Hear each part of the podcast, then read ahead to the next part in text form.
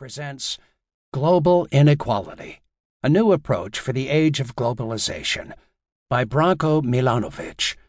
Narrated by Joe Barrett. Publisher's Note This audiobook is packaged with bonus material, which has been included on the first audio and MP3 CD. If you downloaded this audiobook in a digital format, please visit tantor.com and type Global Inequality into the search box. Follow the link to the book's page, then click on PDF Extra 1. When prompted, enter the access code INCOME to access the bonus material.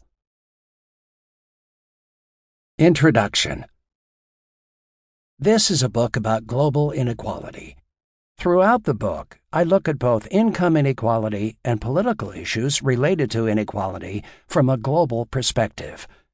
Because the world is not united under a single government, however, we cannot dispense with the need to look at individual nation states. On the contrary, many global issues are played out politically at the level of the nation state. Thus, greater openness, commercial interchange between individuals from different countries, will have political consequences not at some imaginary worldwide level, but within actual countries where the people who are affected by trade live. As a consequence of globalization, for example, Chinese workers might ask for free trade union rights from their government, and U.S. workers might ask for protective duties from their government. Although individual nation state economies are important, and almost all political action takes place at this level, Globalization is an ever stronger force, affecting everything from our income levels, our employment prospects, and the extent of our knowledge and information to the costs of the goods we buy daily and the availability of fresh fruit in the middle of winter.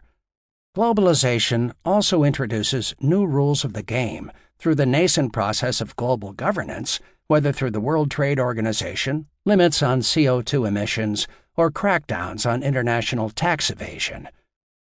It is therefore time to look at income inequality not as a national phenomenon only, as has been done for the past century, but as a global one. One reason to do so is simply out of curiosity, a trait much appreciated by Adam Smith, our abiding interest in how other people outside our own country live. But in addition to mere curiosity, information about the lives and incomes of others may also serve more pragmatic purposes it may help us in evaluating what to buy or sell and where, in learning ways to do things better and more efficiently, in making decisions about where to migrate. Or we may use the knowledge acquired from how things are done elsewhere in the world to renegotiate our salary with the boss, to complain about too much cigarette smoke, or to ask the waiter for a doggy bag, a custom that is spread from one country to another. A second reason to focus on global inequality is that we now have the ability to do so. In the past decade or so, the data required to assess and compare income levels of all individuals in the world have become available for the first time in human history. But the most important reason, as I believe the listener of this book will appreciate, is that a study of global inequality over the past two centuries, and especially during the past 25 years, allows us to see how the world has changed, often in fundamental ways, Shifts in global inequality reflect the economic, and frequently political, rise, stagnation, and decline of countries, changes in inequality levels within countries, and transitions from one social system or political regime to another. The rise of Western Europe and North America following the Industrial Revolution has left its imprint on global inequality, driving it up. More recently, the fast growth of several Asian countries has had an equally significant impact, pushing global inequality back down. And national inequality levels, whether increasing in England during the early industrial period or increasing in China and the United States during recent decades, have also had global implications. Reading about global inequality is nothing less than reading about the economic history of the world.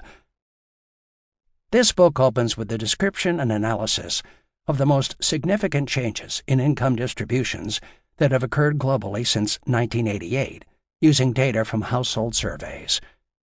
The year 1988 is a convenient starting point because it coincides almost exactly with the fall of the Berlin Wall and reintegration of the then communist economies into the world economic system.